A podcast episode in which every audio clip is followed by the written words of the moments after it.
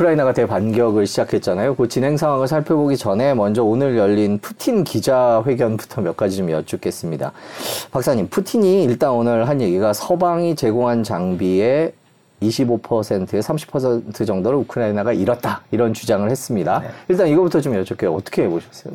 일단 뭐 정확한 통계는 다 서로 감추고 있으니까 제가 뭐 잘 알 수도 없고 그런데 일단은 사실 우크라이나 장비 손실이 아주 없거나 적지는 않을 거예요. 벌써 공세가 며칠 됐잖아요. 네. 한 번 공세, 특히 대공세가 5일 이상 지속되기 힘듭니다. 어떤 계속되는 전투라고 해도 교체를 하고 쉬었다 하고 이렇게 하는 거거든요. 그러니까 사실은 부대가 교체되지 않았다라면 벌써 꽤 많은 시간에 공세를 퍼부은 거예요. 전쟁은 스쿼 게임이 아닙니다. 그래서 기본적으로 공격할 때는 방어보다 두 배 이상의 병력이 필요하다. 적이 어느 정도 유리한 지형에 있다면 다섯 배, 적이 여세화된 진지에 있다면 열 배 가까이 필요하다는 게 전쟁상의 정설이거든요. 그런데 지금 우크라이나군이 뭐 러시아군의 열 배 가까이 되는 수준도 아니라는 겁니다. 네. 물론 공격 지점에 집중할 때는 이제 상대적 우세가 나올 수는 있지만 아무튼 그런 상황이기 때문에 우크라이나군의 장비 손실은 사실 25%라고 해도 공세 시작 거의 지금 일주일 가까이 되는데 1차 공세에서 장비 25% 손실이라면 어떻게 보면 정상적인 거예요. 음. 우리가 너무 그 전쟁사 를 좋아하다 보니까 음. 아니, 전쟁사에서 나오는 얘기는 동화 같은 얘기만 나오잖아요. 뭐 만 명에서 백만 명을 음. 뚫는다, 음. 뭐 일주일 만에 전쟁을 끊는 이런 거는 정말 몇백 년에 한 번 나오는 전쟁이고 보통 전투에서 이 정도 손실이라면 어떻게 보면 정상입니다. 음. 물론 그 정도까지 손실이 정말 났는지는 정확히 알 수는 없고 네. 어느 정도 과장은 했겠죠. 그러나 우크라이나군 손실이 없다고 볼 수는 없습니다. 네. 또 여쭤보고 싶은 게 그 얘기도 했어요. 서방의 무기고가 바닥이 났다. 한국과 이스라엘의 재고도 곧 고갈될 것이다. 이렇게 얘기를 했습니다. 우리나라 나온 얘기는 조금 이따 다시 여쭤보기로 하고 일단 서방의 무기고가 바닥 났다. 이게 이런 얘기를 꺼낸 이유도 궁금해요. 제가 이 기자회견 사실 기자회견 뭔가 하겠지 반응이 있겠지 하고 기다리고 있었는데 이번 반응을 보고 제 개인적인 생각으로는 어, 러시아가 생각보다 어려운 거 분명하다. 아. 왜냐하면 기자회견이라는 것은 대상이 어디냐는 게 중요하다고 봐요. 네. 그러니까 지금 누구한테 얘기했냐가 아니라 네. 이 메시지를 도대체 누구에게 전하려고 하느냐. 그러니까 물론 뭐 어차피 모든 사람이 듣는 거지만 예를 들면 서방이 지금 10%를 잃었는데 푸틴은 25%를 잃었다고 하거나 아니 뭐 25%를 잃었는데 25%를 잃었다라고 했을 때 서방은 다 알아요. 우크라이나가 자기들이 얼마 잃었는지 알 거 아닙니까? 그럼 거기다가 이걸 얘기하는 건 저쪽 들으라고 하는 얘기는 아니에요. 음, 결국 자기 국민들 들으라고 하는 얘기죠. 그러니까 이번 메시지는 서방 세계가 아니라 대국민 홍보용이란 말이에요. 그러면 이거는 전황이 자기한테 지금 내놓을 카드가 없다는 얘기죠. 음.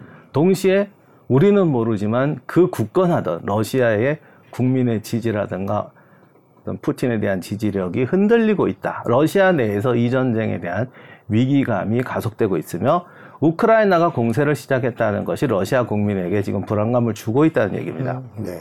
그래서 이거는 국민들을 향해 가는 메시지이기 때문에 과장이 있을 가능성도 충분하고 무엇보다도 이 메시지가 던지는 내용이 뭐냐 도대체 들어보면 우린 지지 않는다.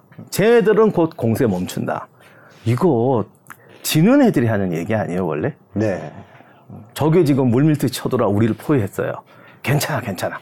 쟤들 식량 일주일 있으면 떨어져. 이게 사실이라고 해도 왜 이렇게 얘기할까요? 그것은 이쪽이 불안하다는 거예요. 그래서 이번 이 이번 기자회견은 제 생각에는 러시아 내부의 불안감이 커지고 있다는 결정적인 증거가 아닌가라고 생각이 듭니다. 어, 진짜 그렇고 보니까 말씀하신 대로 우크라이나군이 뭐 탱크를 160대 잃었다, 병력 손실이 우리의 10배다, 4개 방면에서 진행 중인 반격이 어디에서도 성공하지 못했다.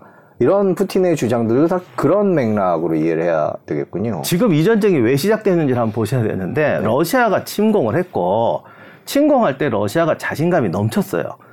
그리고 우크라이나가 좀 버텼다고 하더라도 러시아한테 이기기는 쉽지 않을 거라고 다들 생각했는데 지금 완전히 공세에서 수세가 바뀌었습니다. 아, 공수가 바뀌었군요. 그렇죠. 네. 그러니까 지금 이번 우크라이나 반격에서 이제 많은 분들이 빨리 전쟁 끝났으면 좋겠으니까 대반격이 성공할까 막 이런 기대를 하는데 전쟁사적인 관점에서 보면 지금 공세와 수세가 바뀌었다고요. 굉장히 중요한 부분이에요. 네. 러시아라는 나라가 쉬운 나라는 아니잖아요.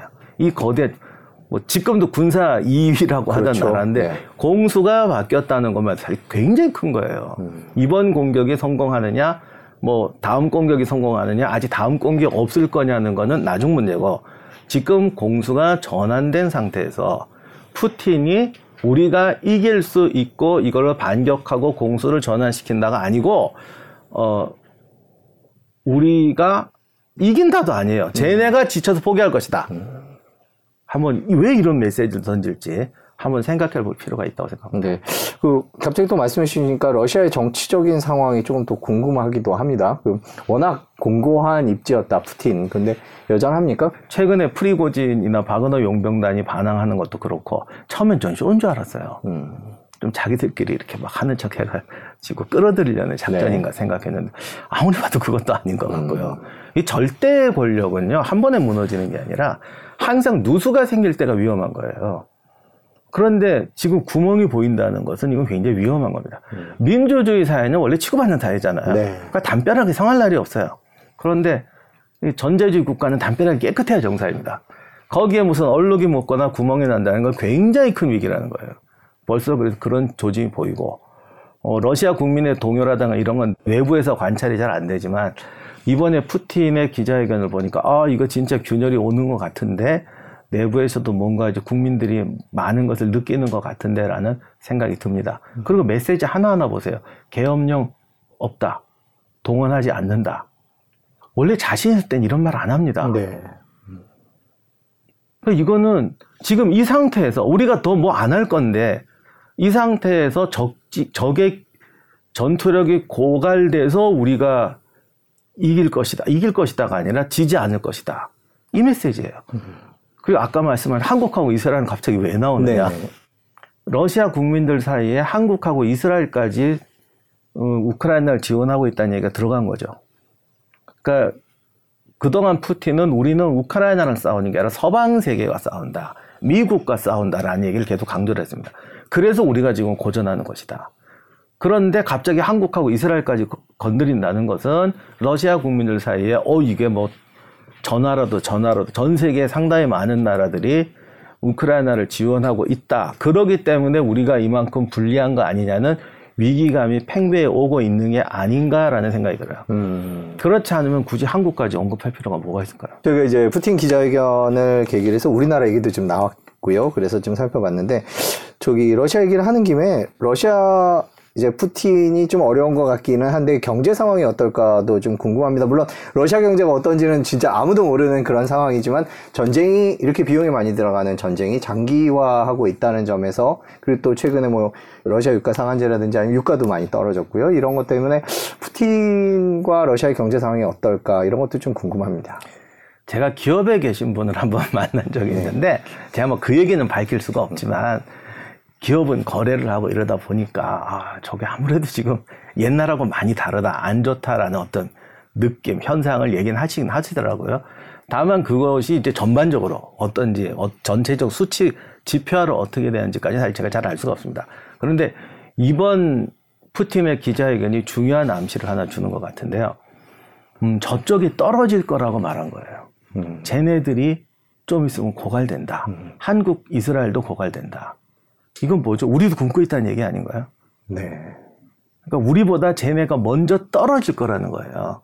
이 말은 러시아 국민들이 피부로 느낄 만큼 지금 경제가 어, 상당히 안 좋은 상황에 왔다는 거죠. 그 다음에 전에도 말씀드렸지만 지금 러시아가 사실 의존하고 있는 건 중국인데 중국이죠. 네. 중국은 절대로 현물 거래로 끝내지 않습니다.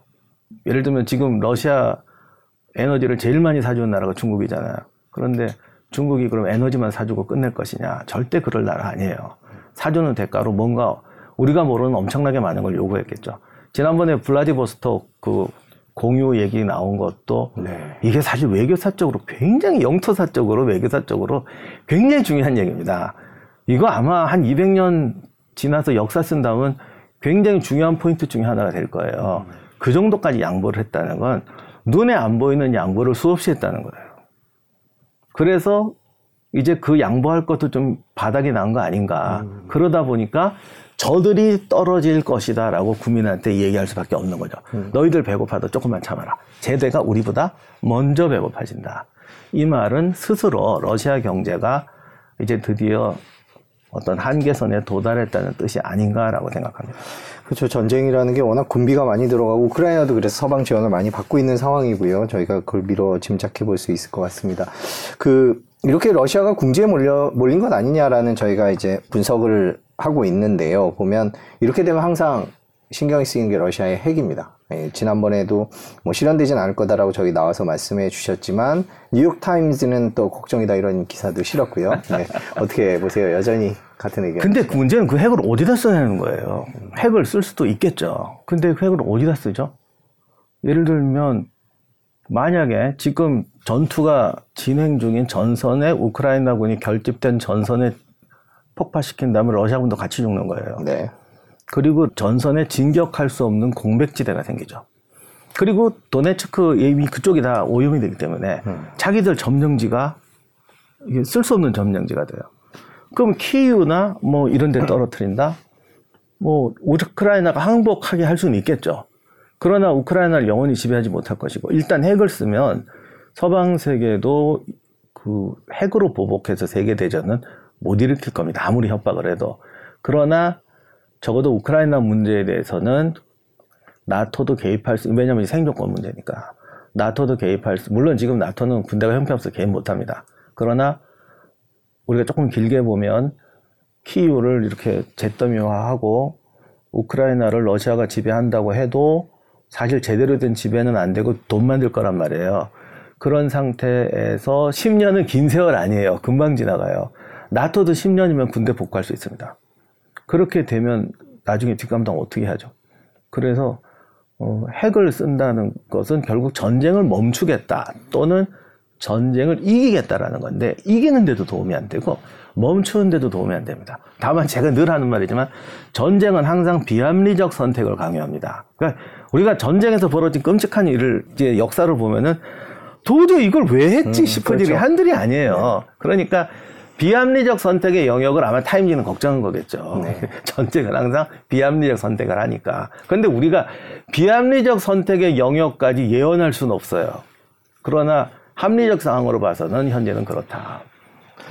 네, 결국 이제 저희가 핵전쟁 얘기까지 했는데 그러면 지금부터는 우크라이나의 대반격 상황이 전쟁 상황이 어떻게 진행되고 있는지 들어오는 소식들도 있고 외신들도 있으니까요. 그걸 바탕으로 해서 좀 얘기를 들어보도록 하겠습니다. 지금 러시아 뭐 오늘 푸틴 기자회견도 있었지만 러시아의 주장과 우크라이나의 주장이 많이 다르고요. 서방 언론들의 보도도 다릅니다. 박사님 보시기에는 지금 우크라이나의 반격 상황은 어떻게 진행되고 있다고 보세요? 사실 우크라이나 군의 정확한 전력, 어, 손실률 이런 거를 정확히 아는 사람은 극소수의 서방 정보들밖에 없을 것 같아요. 네. 군부들밖에. 근데 어, 이게 전쟁이 공격이 세 단계가 있는데요. 러시아가 일단 전방에 강력한 방어선을 구축한 건 맞잖아요. 그런데 원래 방어에는 크게 두 가지의 개념이 있습니다. 네. 하나가 견벽 고수 방어라고 국경선이랑 일선 지대를 최대한 견고하게 지키는 거예요. 아니면 종신 방어라고 해서 적을 끌어들인 다음에 깊게 끌어들여서 좌우에서 협공을 네. 한다거나 이런 거. 여기서 이제 조금 더 나가면 이제 기동 방어라고 그 끌어들이는 걸 좀 더 유연하게 하는 방법이 있는데 러시아는 뭐 죄송합니다만 이거 못할 상황이 이거 할 능력이 안 되니까 뭐 네. 뭐 근, 내가 뭐라고 할 수가 없어 자기들이 그동안 못했으니까 네. 기동 방어할 수준은 아닌 것 같고요 종신 방어까지는 가능할 수가 있어요 네. 그런데 지금 하는 거는 견벽 고수 방어란 말이죠 그런데 이 방어의 문제는 전선의 라인이 길게 깔려요. 지금 지도에 나오는 네, 저거는 지금 남부 전선이고 실제로는 남부 거의 북쪽에서 남쪽까지 네, 동부 전선도 예, 있죠. 네. 저기에 거의 네 배의 전선에 음, 있어요. 네. 그러다 보니까 워낙 삼중 튼튼하게 방어를 했고 러시아군이 원래 수비에 강한 거는 또 일가견이 있으니까 그 비교적 탄탄하죠. 그래서 네. 지금 우크라이나군이 공격하는 것은 이 벽을 깨트리는 단계예요. 여기서 이제 벽이 얼마나 깨질 것인지 벽이 30%도 깨지기 전에 우크라이나군의 전력이 소진될 것인지 이건 해봐야 합니다. 근데 지금 뭐 마을 몇 개 점령했다 어쩌다 얘기가 나오지만 그 벽이 상당히 단단하고 네. 우크라이나군이 벽을 이렇게 멋있게 돌파하지는 못하고 있는 건 사실입니다. 여기까지가 1단계. 그 다음 2단계는 뭐냐. 실제로 우크라이나 군이 어딘가를 뚫었을 때 병력을 집중해서 뚫어야 되는데 집중해서 뚫기 위해서는 러시아군 방어가 모이지 않아야 될 거 아닙니까? 그러니까 여러 군대를 공격하게 되면서 특정 지역을 집중 돌파하게 돼요. 네.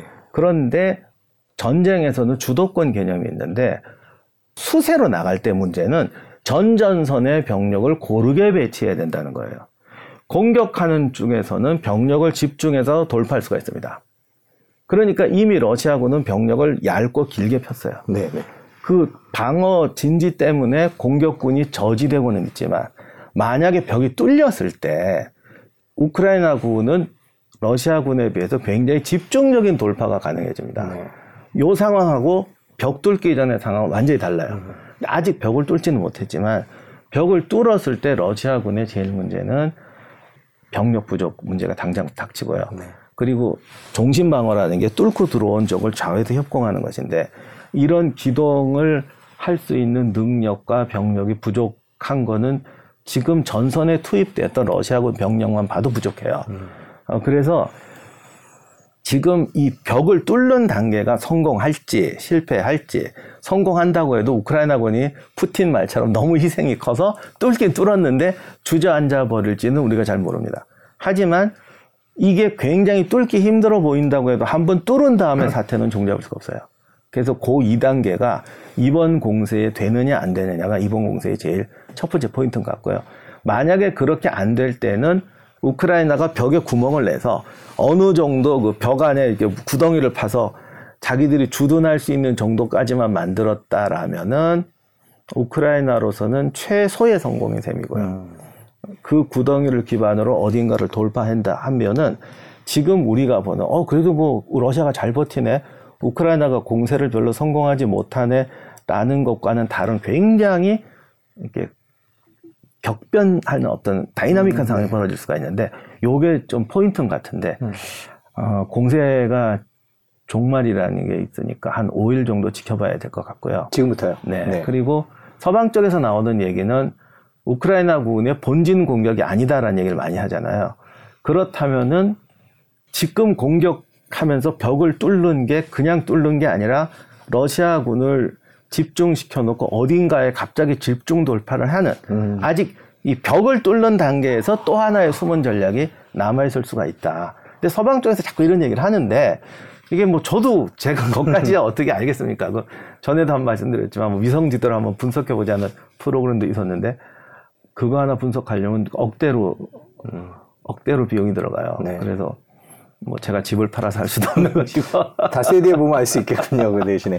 그러니까 지금 해주신 말씀을 정리해 보자면 러시아가 일자로 선을 세웠고 우크라이나군은 어딘가를 돌파하기 위해서 골고루 건드리면서 러시아군을 딱 그 자리에 지키도록 하고 있고요. 어딘가 집중해서 돌파를 할 것이고 그게 뚫고 난 뒤에는 러시아가 그 다음에 대처할 방법이 없으니까 새로운 양상으로 네, 전개될 굉장히. 다양한 지금처럼 지지분한 지지부진한 것이 아니라 굉장히 다이나믹한 다이나믹한. 상황이 벌어질 수가 있다. 네. 그리고 지금 벽을 뚫는 것이 전 전력을 집중해서 뚫는 것인지 이것도 교란이고 어딘가 진짜 드릴이 숨어 있는 것인지는 지금 관측이 엇갈리고 있다. 이 정도까지 있습니다. 네, 그러니까 저희가 뭐 다음에 여쭤보려고 말씀드렸는데 영국의 가디언지가 이제 탐색전이고 아직 발톱을 드러내지 않고 있다라고 네, 한 얘기가 그게 지금 그 해주신 그, 얘기- 네, 얘기군요. 그 얘기죠. 아 그렇군요.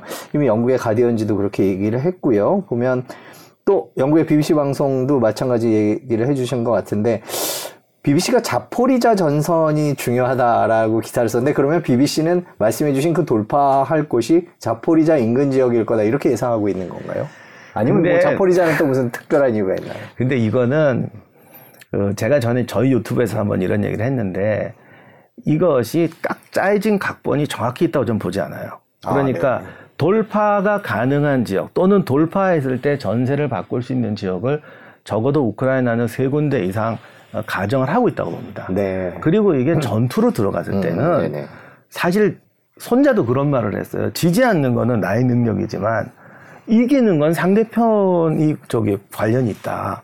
막상 갔더니 저기 자포리가 주, 자가 주종일 거라고 대비를 막상 네. 갔더니 자포리자에 막 이중 삼중의 방어망을 놓고 크레미나 쪽을 비워놨다 그러면 크레미나 쪽으로 치는 것이죠. 그래서 우크라이나군도 절대로 요게 주공이다 정도로는 안 했을 것 같아요. 음. 그래서 지금 탐색전 얘기가 나오는 건데 이 전황이라는 거는 어느 정도 유동성이 있는 거거든요. 그래서 이건 러시아군한테 달려 있다고 봐요. 그래서 우리가 만약에 분석을 한다면 이렇게 분석하는 게 사실 제일 좋습니다. 자포리자를 뚫었을 때는 전투가 어떻게 진행될 것이냐. 크레미나 쪽을 뚫었을 때는 어떻게 되느냐. 바하무트 쪽을 뚫었을 때는 어떻게 되느냐. 저 위에 스트로베 쪽을 뚫었을 때는 어떻게 되느냐. 이런 여러 가지 가능성을 놓고 이야기를 해야 되는데 지금 자포리자 쪽에서 좀 파고 들어가니까 어, 또 이제 막 이렇게 아, 그 네, 그런. 얘기들을 하는 것 같아요. 음. 근데 실제로는 다른 데일 수도 있는 거군요. 그죠? 제가 볼 때는 이 우크라이나군이 만약에 보- 벽을 돌파하고 어느 정도 이렇게 침투 공격을 했다고 했을 때에 사실 그게 간단하지 않습니다. 그 지도를 보시면 아시겠지만 이 길쭉 이게 뭐랄까 이 오이처럼 생긴 지금 전선이잖아요. 어느 쪽으로든지 파고 들어가든지 측면 공격의 위험이 있습니다. 아, 우크라이나 군도 사실 그렇게 지금 아무리 뭐 해도 그렇게 강력하고 충분한 군대는 아니거든요. 네. 그렇다면은 예를 들면 지금 저기 오리하우 뭐 벨리칸 노보시카 지금 저쪽이 주력이라고 저 빨간 선들이 방어선인데 네.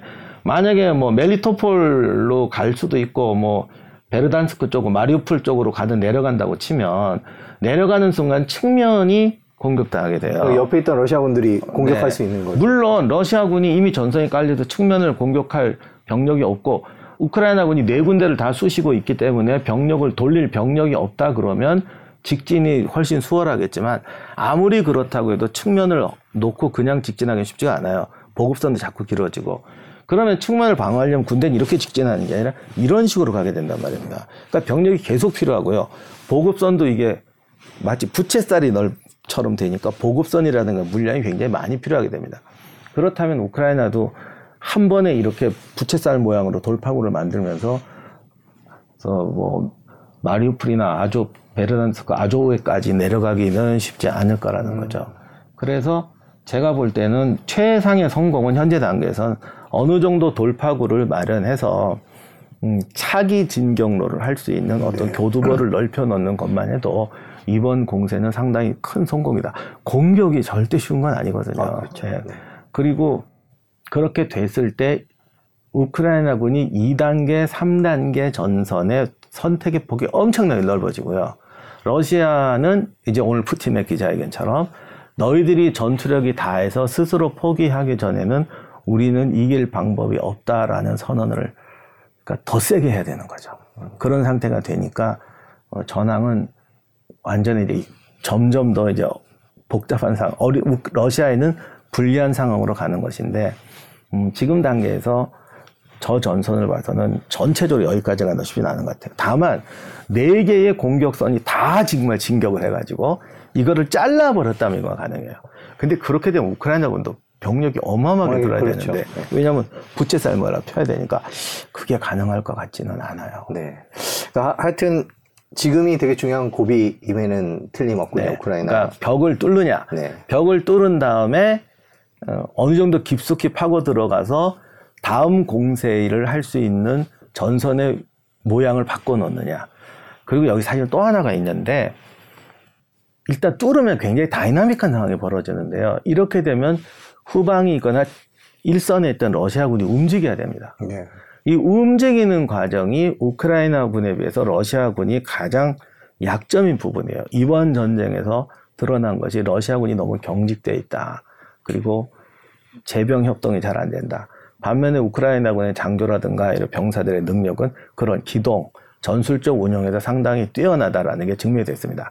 물론 그 어, 지난 한 몇 달 동안 러시아군도 방어 훈련도 많이 하고 방어 진지도 많이 강화해 놓은 것이 보이고 우크라이나 병사들의 증언으로도 어, 지난 1년 동안 싸우면서 러시아군도 많이 세졌다 네. 이런 얘기 많이 하는데 그게 병사가 전선에서 해야 되지 않을 제대로 된 역할을 못하는 단계와 이들이 집단으로 기동적으로 움직이면서 하는 건 다른 문제예요. 그러니까 예를 들면 제가 전쟁터에 갔더니 처음에 신병이 아무것도 몰라요.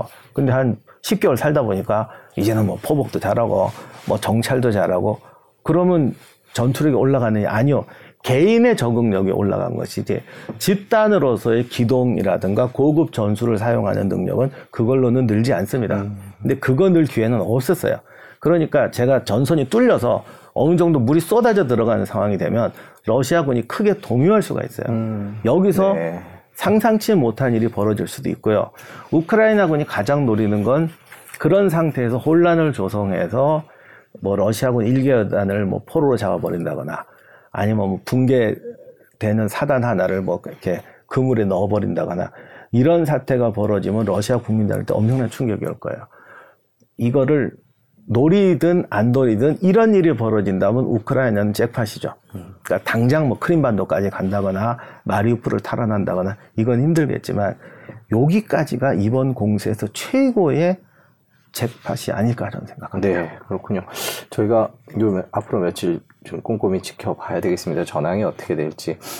어, 저희가 지금 우크라이나의 대반격에 대해서 얘기를 하고 있는데요. 또 요거는 좀 여쭤봤으면 하는 상황이 있어서 얼마 전에 수력 발전용 댐이 붕괴되는 일이 있었잖아요. 양쪽에 서로 엇갈린 주장을 했는데 그 일은 어떻게 지켜보셨어요?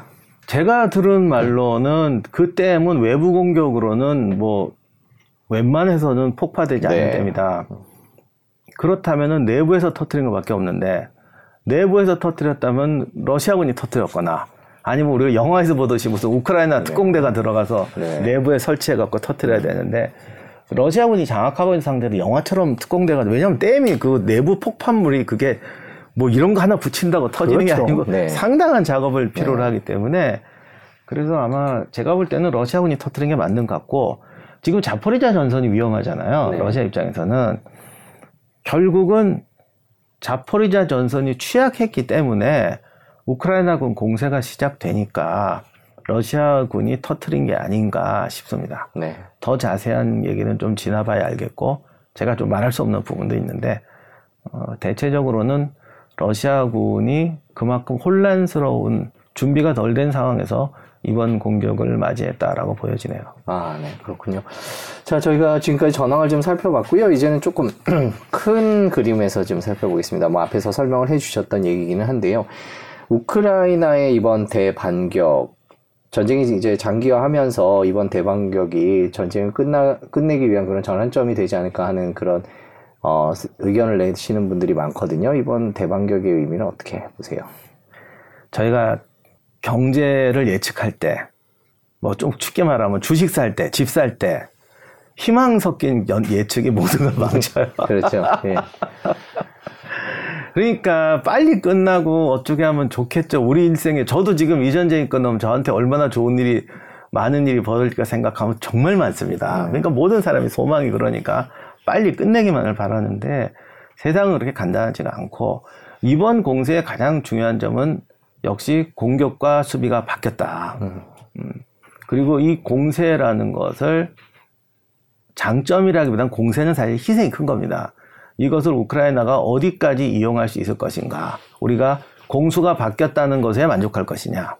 아니면 벽에 구멍이 난 것에 만족할 것이냐? 교두보가 뚫리고 전선이 왜곡된 것에 만족할 것이냐? 아니면 이제 그냥 그 돌파하고 확대돼서 정말 뭐 대형 잭팟이 터지는 데까지 갈 것이냐? 이 네 단계를 지켜봐야 되는데 우리가 냉정하게 본다면 어, 공수가 바뀌고 우크라이나군이 공격할 수 있는 상황이 되었다는 것이 사실은 굉장히 큰 전환이잖아요. 어, 그런 점에서 이번 전쟁을 좀 더 기다려봐야 할 것 같고요. 음, 이제 최악의 경우는 벽에 구멍을 뚫는 상황에서 오늘 푸틴의 말처럼 우크라이나군의 전투력이 급속도로 소진되는 것이죠. 근데 사실 희생이 적지는 않을 거예요. 어, 그리고 우크라이나군도 바보는 아니니까 2차, 3사 공채 집단 정도는 준비해 놨을 겁니다. 그래서 어, 이제 슬슬 이제 공세 1차 공세는 끝날 시점이 됐는데 2차, 3차 공세까지는 하지 않을까 싶어요. 그렇군요. 그 방금도 말씀해 주셨지만 양쪽이 이제 소모 전이 심각 심화하고 서로 버티는 상황인데 어, 미국 지원이나 서방의 지원 얘기를 좀 여쭤보겠습니다. 이번에 우리의 이익 때문에 더 이상 지원하지 말자라고 미국이나 서방이 결정을 한다면 앞으로 세계는 뭐라 그럴까요? 나의 이익이 우선이고 너는 모르겠다라는 물론 모든 사람이 다 그렇지만은 그 선이 있잖아요. 그것이 최악의 선으로 결정나는 거죠. 그런데 그 정도까지는 아닐 거라고 생각이 들어요. 그 그들은 고립주의가 아니라 다이나믹한 세계를 17세기 이후로부터 살아왔어요. 우리가 이제 제국주의라고 비난은 많이 하지만 제국주의는 제국주의 우리가 말하는 그 동물적 제국주의 측면도 있고 그 세계 여러 나라의 문화와 네트워크가 얽히면서 어떻게 살아야 되느냐에 대한 부분도 있습니다. 그렇기 때문에 그런 경험도 300년 동안 해온 나라들이기 때문에 우리가 생각하는 것처럼 단순히 어 이거 너무 내가 손해 보는 것 같은데 더 이상 못 하겠는데 이런 논리로 그만두자고 하진 않을 거예요. 그런 질문을 드린 이유는 오늘 푸틴이 어, 러시아는 평화협상을 거부하지 않는다. 전쟁을 해결할 유일한 방법이 우크라이나에 대한 무기 지원을 중단하는 것이다. 이렇게 얘기했거든요. 네. 뭐 서방이 중단할 이유는 없죠. 근데 이제 푸틴은 이런 요구를 하고 있습니다. 어떤 의도로 이런 얘기를 할까요? 실제로 이게 이루어질 거다라고 푸틴도 생각 안 할 것 같은데요. 만약에 오늘의 푸틴이 기자회견이 페이크라면, 네. 어, 우리가 이렇게 힘들어 뭐 이러면서 끌어낸 페이크라면 어떻게 할까 할, 했던 게 오늘 그 얘기였어요. 음. 너희들이 지원 그만두면 우리가 안 하겠다. 네. 이거 진짜 말도 안 되는 얘기잖아요. 이게 네. 상대방한테 먹힐 카드가 아니에요. 그러니까 상대방을 설득할래도 네. 같은 말이라도 이렇게 해야 되는데 이건 누가 봐도 뻔한 얘기인데 네. 왜 이런 식으로 말을 할까? 근데 가만히 생각해 보니까 러시아 국민들한테는 쟤들이 쳐들어와서 우리가 지금 싸우고 있다라고 계속 얘기를 했어요. 그러니 너희는 이제 소진될 거고 너희가 이제 그만두면 우리도 그만할게. 이게 어떻게 보면 연결되는 거거든요. 네. 그러니까 이게 결국 대국민 논리예요. 이건 페이크가 아닌 것 같아요. 진짜로 자기가 이런 말 하면 약점이 잡힐 줄 알지만 안 하면 안 되는 상황이 온 거죠. 그렇게 봐야 되겠군요. 그 저희가 지금 우크라이나 전쟁과 서구 지원 뭐 이런 얘기들을 해 봤는데요. 저도 이 질문을 쓰면서 이게 여쭤보는 게 어떨까라는 생각이 들었는데 뭐 모든 분들이 궁금해 하는 질문입니다. 우크라이나 전쟁이 언제쯤 어떻게 끝날까? 물론 저희가 시기를 찍어달라는 게 아니라 어떤 변수들로 인해서 끝날 수 있을까? 지금 상황이 예전에 나와주셨을 때에 비해서 상황이 좀 바뀌었으니까요. 이번 공세로 크림반도까지 탈환하고 뭐 이건 솔직히 힘들 것 같습니다. 그런데 그 공세를 통해서 어느 정도 전쟁의 지형도를 바꿔놓을 수가 있고 오늘 푸틴이 해결한 것처럼 지구전은 지구전인데 시간이 걸릴 뿐이지 결국은 러시아가 무너지는 지구전이다. 아니면 너희들이 포기해라. 이런 구조라면은 어, 다시 말하면 서방이 의제를 꺾기 전에는 러시아가 계속 불리하게 전쟁 지형이 바뀌는 구조라라고 음. 한다면 사실 이게 큰 의미를 가져올 수가 있다고 봐요. 음, 그래서 네. 완전히 탈환하고 이런 긴 과정보다 결국 러시아 국민들의 전쟁 의지가 또는 전쟁에 대한 불안감, 회의감이 커지면 이 전쟁 못 하는 거거든요. 그런데 요번이 중요한 고비가 아닐까 싶네요. 그래서 음. 우크라이나 전쟁, 우크라이나 공세가 어떤 전황도를 바꿔놓을 수가 있고 결국 장기 소모전이지만 이제는 너희들 우리가 포기하기 전에는 너희가 못 이긴다라는 진도가 나간다면은 상당히 좀 빠른 변화가 있지 않을까 생각합니다. 지난번에 나오셔갖고 이 긴 전쟁의 끝은 러시아가 전쟁을 그만두거나 군수 자원이 고갈되는 상황일 거다 이렇게 말씀을 해 주셨습니다. 지금 둘 중에 하나로 갈 수 있는 상황이 예전에 비해서 더 네, 높아졌다고 네, 봐야 되겠죠. 또 하나 조건이 또 있는데 음. 러시아 국민이 충격받으면 아까 말씀드렸죠. 뭐 일개 사단이 포로가 된다거나 이런 사건이 벌어지면 이거 클 것 같아요. 이번 공세에서 그런 일이 벌어진다면 어, 어쨌든 그건 3단계의 문제인데 어, 다음 주까지 한번 봐서 2단계까지 진행되는지 한번 보고 만약에 그런 일이 벌어진다면 3단계 사건이 벌어진다면 전쟁은 좀 빨리 끝날 수 음, 있겠죠. 음, 그렇군요. 군수 자원이 고갈되는 상황이나 뭐 이런 조짐이 현장에서 보이지는 않나요? 뭐 러시아가 넉넉할 리는 없습니다만은. 군수 자원이 고갈된다는 말은 참 기준이 좀 애매한 것 같아요. 네. 기준이. 그러니까 군수 자원이 고갈되면 러시아는 전설을 축소할 것이고요. 전 이게 우크라이나는 굉장히 넓은 땅이에요. 그렇죠. 그러니까 네. 축소하고 축소하고 만약에 뭐 말 똑같이 이제 역전을 해서 도네츠크나 루안스크나 마리우폴 같은 데서 시가전을 벌인다면 어 정말 우크라이나 분도 좀 감당하기 힘들 정도로 굉장한 장기 소모전이 될 수가 있죠. 그런데 그쯤 되면 러시아는 국민들이 가만히 있을 수가 없거든요. 그러니까 그렇게까지 가기 전에 뭔가 러시아 국민들의 의지가 꺾어지는 사건이 필요하긴 할 것 같습니다. 음, 그렇군요. 그럼 결론적으로 지금 이제 6월이니까 이번 대반격 6월, 7월, 올 여름 이때 어떤 하나의 전환점, 변화되는 포인트 이런 일들이 발생할 거라고 보시는 거죠? 어, 그러기를 저도 기대를 하는데 아직까지는 정말 애매한 것 같아요. 아직까지는. 근데 뭐 제가 저는 이렇게 믿습니다. 이렇게 말씀드리긴 그렇고. 근데 사실 저는 개인적으로는 2단계에서 이번 공세가 요 1차 공세만이 아니고 이 공세가 어디까지 갈지 모르지만 우크라이나가 2차, 3차 공세가 있고 숨겨둔 드릴이 있고 한다면 3차 아까 말한 3단계까지는 이번 공세에 나올 수 있지 않을까 생각했거든요. 제 개인적으로는. 그런데 그거는 저도 맞을지 안 맞을지 한번 두고 봐야겠습니다. 네. 뭐, 아직도 뭐 전쟁 상황이 다 제대로 알려지고 있지 않은 상황이라서 저희가 오늘 뭐 분석을 많이 했는데요. 또 상황 나타날 때마다 모셔서 얘기를 듣도록 하겠습니다. 오늘 말씀 여기까지 듣겠습니다. 네, 예, 감사합니다. 감사합니다.